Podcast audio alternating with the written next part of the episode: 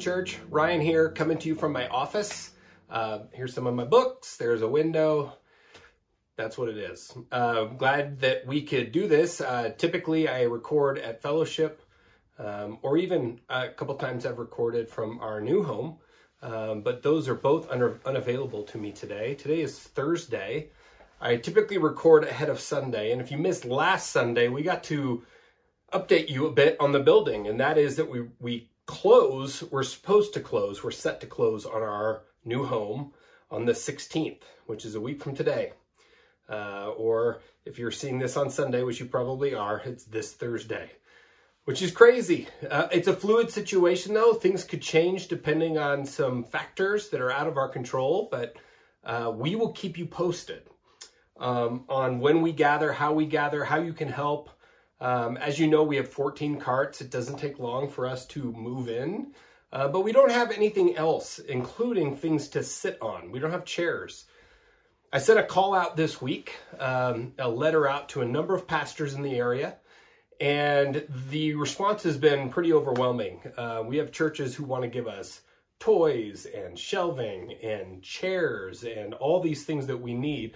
We would love hand me downs. You know, we're like that young couple that just gets their first home and doesn't have a couch, and someone gives them a couch, and they're like, "Great, this is awesome." So that's us. Uh, so we'll keep you posted. Keep checking your email and text for uh, uh, you know updates on what the Sunday the nineteenth looks like, and uh, Christmas Eve Eve. So so grateful to be um, in this season with all of you as we kind of figure out what does it look like for us to be the church, a church with our own space. Um, we definitely want to continue to emphasize that we don't want this space to become the central thing. Um, this is a tool for us. That's it. And uh, we're gonna we're grateful for it. We're excited for it. We're thankful for it. All of those things. But it's a tool, and God's gonna do God's work uh, through the Spirit, through us, in our communities. And we, like we said last week, the most important place in the life of our church is around your kitchen table, um, inviting people in, hearing stories, caring for people, being hospitable, showing the love of Jesus. And so continue to do that as a church. Uh, church, you read from Isaiah chapter 64. We'll get into that here in a little bit. But it probably didn't seem very Christmassy. And that's intentional. I've been doing a lot of work in my life of researching and investigating what Advent really is. And to be honest with you, growing up in my tradition, um, I grew up as a young lad and going to an Episcopal church. And then our family switched to another evangelical covenant church that uh, we we celebrated Advent, Advent, but I really didn't really understand what it was. I was excited about Christmas. Love Christmas. Christmas Eve, we used to go to the midnight Christmas Eve service. It was incredible. Or 11 o'clock, and it would end at midnight. But uh, I didn't really understand what Advent was. And even as the first years of being a pastor and teaching and preaching on Advent, an Advent series, I really didn't understand kind of the historical roots of Advent. So I did some digging. And I'll just be honest with you, um, it was it's been a good season of digging for me. Researching the roots of Advent, what it means, what it doesn't mean, how it changed over time, what are the candles and the colors and all the things that go with it.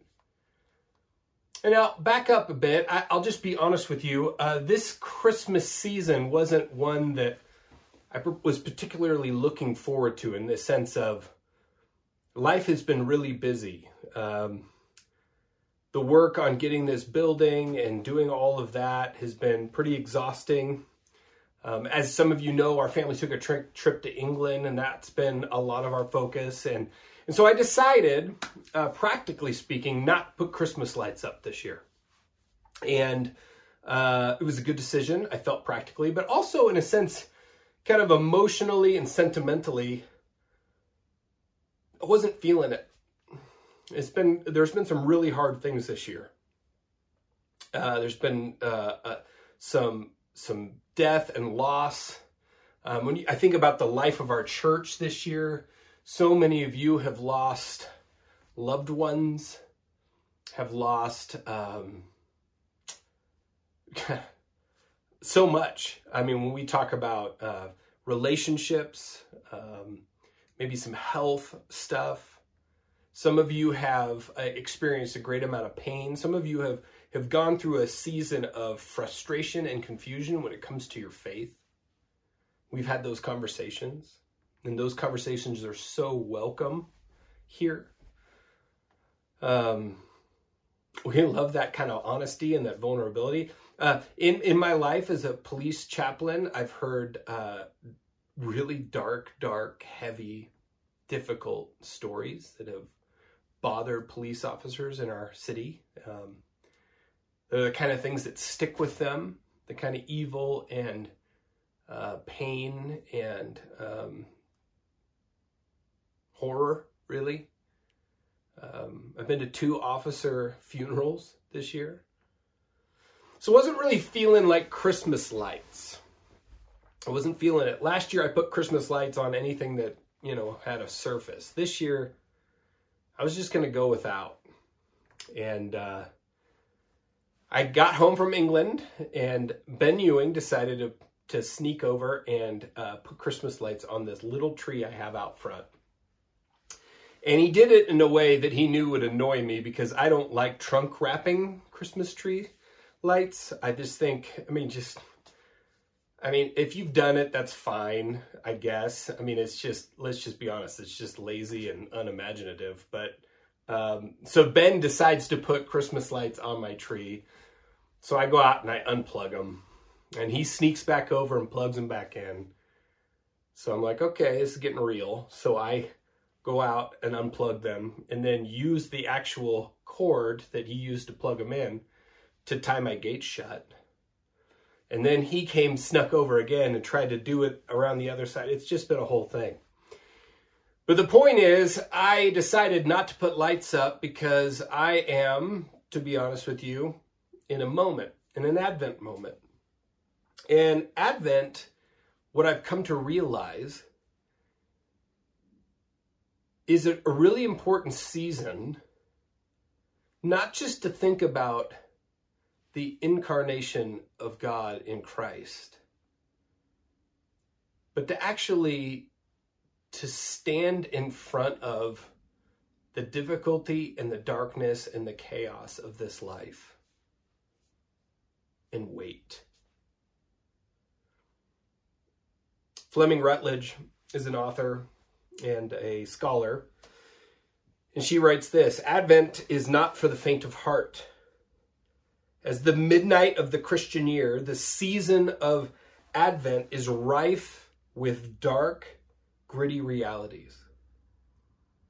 Advent is a time of rich paradoxes, a season celebrating at once Christ's incarnation and his second coming.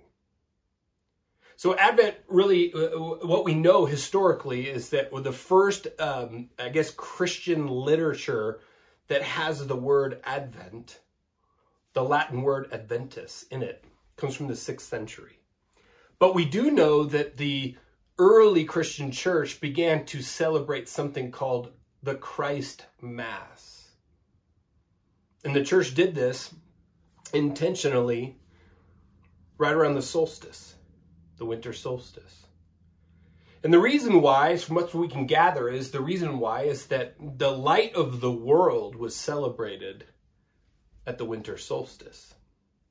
The light of the world, this pagan worship of the sun god, the light of the world, was worshipped at the exact moment that that god was furthest away. So the Christian community began to do what what they do in the sense of replacement. Jesus did this all the time. So we might say, "Oh, well this is kind of goofy. We just we just put a Christian tradition over a pagan one." Well, yeah. But the Christian tradition didn't have like the rich history of the festivals like the Jewish people did. And so they began to celebrate the incarnation of God, the true light of the world, right out of John 1 they began to celebrate that around the winter solstice. Jesus did similar things with his uh, conversations with people in, in his teaching. In fact, um, when he confronted the demon and sent the demon into the pigs in Mark chapter 5, there's some interesting things happening there. Those pigs were used for the worship of Dionysius, and Dionysius was a god who was to be worshiped in certain ways. And when you did that worship in certain ways, the hope was that you would leave a bowl of water out in front of your home, and Dionysius would turn that water into wine. So, what's interesting in the life of Jesus is Jesus uses the actual thought forms and the cultural, um, the cultural realities of the day to communicate who he was over and above the gods that were worshipped at the time. So I don't think it's anything crazy that the Christ Mass was put near the winter solstice. In fact, we see in the fourth century, sixth century, and, and then Advent is becomes part of the tradition of the Christian church. But like everything, it gets somewhat taken off track.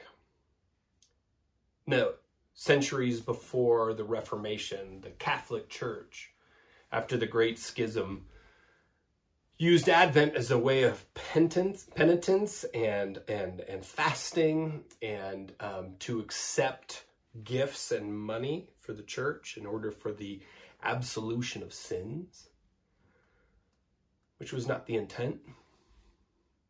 And then fast forward even f- further, there's a, a, a, recapture. I mean, when you come into uh, the Christian American tradition, Christmas and Christmas trees and what is Advent? What is this Advent thing? Well, a lot of our faith traditions don't follow necessarily the Christian calendar. The calendar that puts uh, major events in the life of Jesus throughout the year for us to remind ourselves and give ourselves a rhythm. Advent is the beginning of the new year for those who follow Jesus. And Advent is super rich and super powerful. And Advent is being celebrated all over the world. And it has been celebrated all over the world and practiced for hundreds and hundreds and hundreds of years. And it has nothing to do with countdown calendars, although those are really fun to open the little flap and eat a piece of chocolate or whatever you do. And to be honest with you, Advent doesn't totally have a lot to do with Christmas. It does but not totally. Advent is meant to be something that we look ahead, not just behind. We look back at Christ's first coming, at the incarnation, and that's Christmas. But we also look ahead in hope. And so Advent differs from all the other Christian seasons in that it looks beyond history altogether and it awaits for Jesus' second coming, his, his coming again as the season of the last things. And so, honestly, we live in Advent all the time. All the time. It can be uh, called the time between. And we've talked about this so much the now and the not yet, the time between the first coming of Jesus and the second coming, Paul tells us in a letter to the Colossians that this time between, this is where we find ourselves. In our lives, Paul says in uh, Colossians 3 3 through 4, he says, Our lives are hidden with Christ in God. And when Christ is our life appears, then we also will appear with him in glory. Now, the word Advent comes from the Latin word adventus, which is translated from the Greek word parousia. And parousia is this idea of arrival, of the coming of God. And that God came once, initially through Jesus, in the incarnation, and will come again. A second parousia, a second advent, a second coming. And so Advent recognizes both places the coming of Jesus and the coming of Jesus that is still to come. but it also recognizes the space in between. The dark, difficult, painful waiting that happens in between. So the question of Advent is much like the question and the yearning and the frustration that we read out of Isaiah 64. The questions of Advent are where is God? Where is God? And we try to avoid asking these questions because we do all we can to run from difficult things. To grasp, to really grasp the depth of the human predicament, you and I have to be willing to enter the very worst of the human predicament. And we don't like to do that. That's not very Christmassy. That that's uh, hard, messy, painful, and we don't like to do that. There's a long winter of our souls as human beings. And though many of us have come to follow Jesus and have experienced his grace and the forgiveness that comes from that salvation, that moment of surrender, our lives aren't done. We're not done. The goal isn't to uh, kind of hang in there until the end. The goal is to be transformed deeply to become the people that God wants us to be. And that actually takes us facing very hard and messy things. And so there have been many hard and messy things that have happened this year to you, around you, to me, around me to us. And those are important things to think about and reflect on. Where was God? Where is God? Now, Isaiah 64 isn't very Christmassy. I mean, at the beginning of it, he said, the, the writer says, Oh, that you would rend the heavens and come down that the mountains would tremble before you. There's just this pleading, this desperate plea for for for the people reach out to like say, God, come down, rip open the heavens and just come down.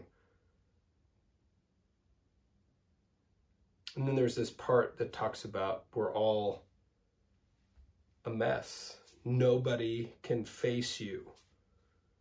You have hidden your face from us. And at the last line, it says, After all this, Lord, will you hold yourself back? Will you keep silent and punish beyond measure?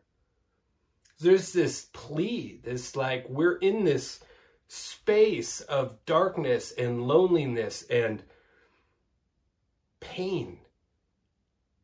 Would you just show up? Where are you, God? They, they find themselves in a place where chaos reigns and evil has its way. Now, many of us have grown up in a Christian tradition that concentrates mostly on God and us and, and human, hum, humanity. And it neglects this evil, this enemy to what God is trying to accomplish. This world is ruled by malevolent anti God being. And there are many beings that are anti God and malevolent. And there are many human beings that are anti God and malevolent. And we live in a world where God's will is not always done. Not just out there, but also in here, in me, in you. And so, all through the Psalms, we see the questions being asked by psalmists, by just real honest people who are peering into the abyss. And they're saying, they're asking questions like, How long, O Lord? How long, O Lord? How long will you forget us? Will you forget us forever? Did you promise? You promised to do something. How long until we, how long until you rend the heavens and come down? Advent, from what I've been learning, is much more than just the build up to Christmas. Advent is that time that we, as disciples of Jesus, allow ourselves and even force ourselves to sit in that reality with those questions. Where is God? Where was God? To feel those haunting doubts, to allow the hurt and the pain and the loneliness and the darkness to have its real place. Just to just to just to put it there and to to think about it, to reflect on it. And once we do that, we come back together and we put our cold hands out to that flickering candle of hope. See, because Advent begins in the dark, not in the light, it begins in the dark, huddled around the promise of when Jesus came, this incomprehensible mightiness of God shows up, becomes voluntarily frail, this in, indescribable describable bigness of God becomes frail, and, and, and, and God says, I will carry you to safety. I'm coming to save by becoming small and frail to meet you in your smallness and your frailness. And he will come again. And just like that first promise was fulfilled, the second promise will be too. But Advent is about the time between. The time between the birth of Jesus and the second glory yet to come, the renewal of all things. And so this is where we spend our time. And I'm not talking about doom and gloom all the time. I'm not talking about let's focus on all the dark stuff all the time. Like, no, I'm not asking you to do that all the time. But I am asking you to do it sometime. And I think Advent's a perfect season for that. When we acknowledge our deep need to be rescued, not merely once, but over and over and over again. See, we want to be a church that seeks to be transformed deeply. We're not we're not out for attendance numbers. We're not out for brand loyalty. We're not out for any of those things. We just want to be a collection of people who are transformed deeply to our core. And when you talk to people who have been transformed deeply to their core, they're the kind of people that have actually looked deeply into who they are, into the pain and the trauma and the frustration of the life they've lived and have been really honest about those things and really honest about how that has then fleshed out in their own lives. Deeply transformed people, that's that's the kind of community that is actively seeking God's will on this earth. Entering the darkness of our own hearts. Entering it with each other. Being honest with each other not trying to veneer over everything in our lives with some sort of a religious cliche or attending church or a fake smile, but really getting after it together.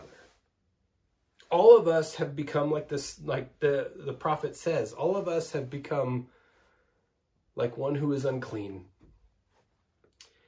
Fleming Rutledge writes this It is Advent it is dark and lonely and cold, and the master is away from home, yet he will come. Keep awake. Keep awake. Advent calls for a life for you and I, a life that is like lived on the edge in a sense. To not get too comfortable here. We're shaped by the cross of Good Friday. Whenever and wherever we are, we're shaped by that. And we proclaim the death and resurrection of Jesus. And we sing hymns that are protest hymns. They're protest hymns to the way this world operates, the way the the way that this world structures itself, and we look with these uncompromised hearts towards forward, towards the way things should be. That's what this is. That's what Advent kindles in us. And you and I are constantly being drawn away from these themes of waiting and perseverance in this season. We're, we're drawn away by quick fixes and songs and full calendars and movies and shopping. We're drawn away from it. But my encouragement with you, to you, is to get in there and look at the difficult stuff. Spend the time in the hard places. I'm not saying that all the Christmas stuff that we experience is bad. Not at all. Except for some Christmas movies. We won't get into that. Uh, I'm not railing against Christian things that have been, you know, covered up and were pagan things. I, I don't care what Starbucks puts on their cup. I, I spend zero minutes thinking about that. Advent to me is not about burning down traditions. Advent to me is about learning to redirect ourselves and each other to something further and to something deeper. Further is what God has planned for us over the horizon. We yearn for that day. We yearn for that sunrise when death is swept away, when there is no more crying and no more pain. We yearn for that. And when we allow ourselves to sit in that sadness and let that sadness light the fire of hope in us, the fire of a God that comes to rescue his people, that first glow of light that we see on the horizon will stir our souls like in, in great anticipation. So, we remember that God came to us in our darkness, blood streaked, like babies do, with the soundtrack of lowing cattle and buzzing flies, with that smell that's like that kind of acrid um, copper tinge of blood in the air, and a heavy stench of waste. That's how Jesus comes to us. And we ask, where, where was God? Where are you, God? In the most difficult places of our life, in the, in the biggest trauma, frustration, and the situations that seem totally helpless, we ask, Where are you, God? And we sit and we wait and we sit in that pain and that loneliness and that agony and we wait. And the answer begins to bubble back up in us because of the Spirit of God in us. That the same Spirit that raised Jesus from the dead awakens us to the reality that He is with us, that He has never left us that in this time between his first coming and his second, and all the pain and the genocide and the trauma and the, the disease and the heartbreak and the bitterness, all of that, that God is with us, that God is for us. He came to us in Jesus, and he will come again. And so, what we're going to do, church, is we're going to gather in communion together. We're going to gather around a table And the night that Jesus gets betrayed by someone close to him, he breaks bread, knowing he's headed to the cross, knowing the agony before him, knowing he's about to get beaten, mocked, killed he breaks the bread and says, This is my body broken for you. I came to be with you, and now I'm broken for you. and this is my blood spilled for you. And so we gather around the communion table as followers of this Jesus, as apprentices of this Jesus, to stare into the reality of our darkness and to hope and to cling in anticipation of what is to come. Let me pray. God, be with us. Jesus, you have rescued us. Spirit, you have encouraged us. You have blown the wind of God into us at moments when we needed it most. God, I pray for my friends, my family. Would you encourage them in the depths of their pain in this moment, in this season? Would you show us what it looks like to be the kind of people that ruthlessly protest the way this world works, that cling together stubbornly and seek our deepest transformation together? We pray these things in your name.